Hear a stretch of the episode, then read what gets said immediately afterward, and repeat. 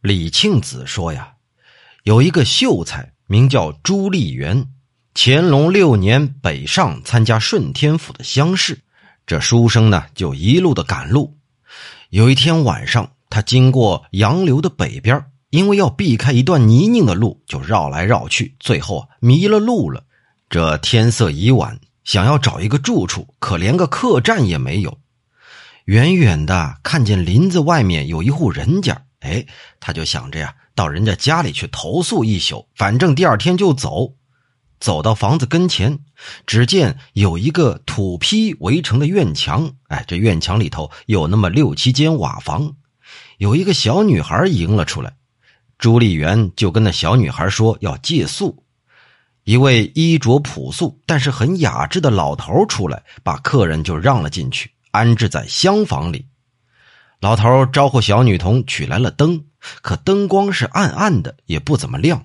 那老头就说了：“哎呀，呃，今年粮食欠收啊，哎，这灯油的质量不好，灯光昏暗，令人憋闷。哎，哎，可也实在没有办法，您呐多见谅了。”呃，这夜也深了，我也不便为您准备饭菜啊，呃，正好有这村酒一壶，请您小酌几杯，实在是慢待慢待了呀。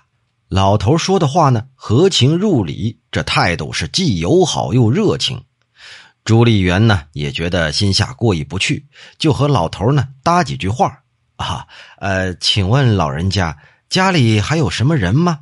嘿，孤苦伶仃的，只有老太婆和这个小丫头一起过活呀。那老翁啊，就问朱丽媛要去哪儿。朱丽媛告诉老头说，自己打算北上去考试。老头说：“哦，原来是个读书人呐！哎哎，我这儿啊有一封信，呃，和一点东西，正要往京城寄过去。哎呀！”可是我们这荒村野店的油路不通，今天遇到您，哎呀，可真是太幸运了。朱丽媛就问了：“哎呀，老翁啊，您这四面都没有邻里，就您一家人家住着，他不害怕吗？”“ 哎，有那么几亩薄田，督促着仆役们耕种，哎，所以就就近住下来。”我家里穷，也没什么积蓄，所以也就不怕强盗了。哎呀，老伯呀，人家都说这旷野深山会有妖怪呀。哦，呃，自从住在这儿啊，我就从来没见过妖怪。哎，要是您害怕呢，我就陪您一块坐到天亮。哎，您看行吗？这老头啊，向朱丽媛借了纸笔。到屋子里写了一封信，然后又把几样东西一起封入了信封，用旧布给包好了，再用针线密密麻麻的缝了几道，然后交给朱丽媛说：“啊，这地址啊已经写在里头了。呃，您到了京城之后拆开了，是自然明白呀。”等第二天天光大亮，朱丽媛起身告别。老头是一再叮嘱，可千万别把这封信和东西给弄丢了，然后这才依依惜别。等到朱丽媛到了京城，把包裹一拆开，只见信封上写着“朱丽媛先生亲启”，他就好奇呀，然后打开信封一看，哦，这里头装的呀是一对金簪和一对银手镯。信的内容呢是这样的。老汉，我生前无子，被这妇道人家的话呀给骗了呀。我立我的女婿为后嗣，继承我的香火。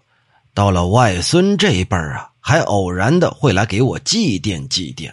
再往后的子孙后代呀，就把我当做是外星人一样喽。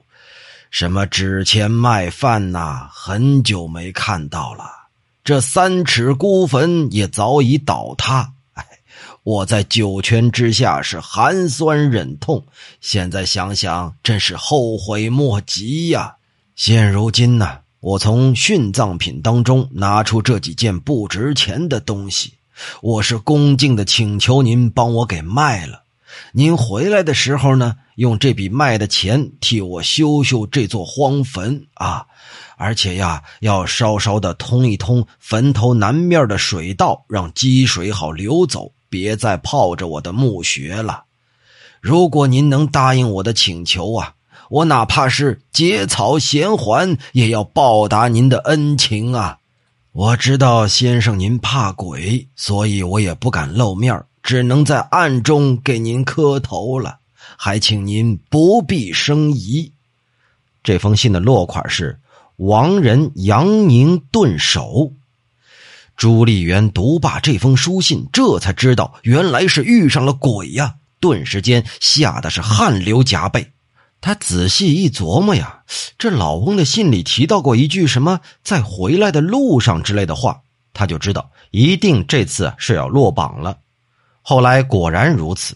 后来回家途中啊，又路过了杨柳这个地方，他就用卖金簪银镯的钱，派遣仆从替老翁啊重新修了坟墓，自己呀是再也不敢去那儿了。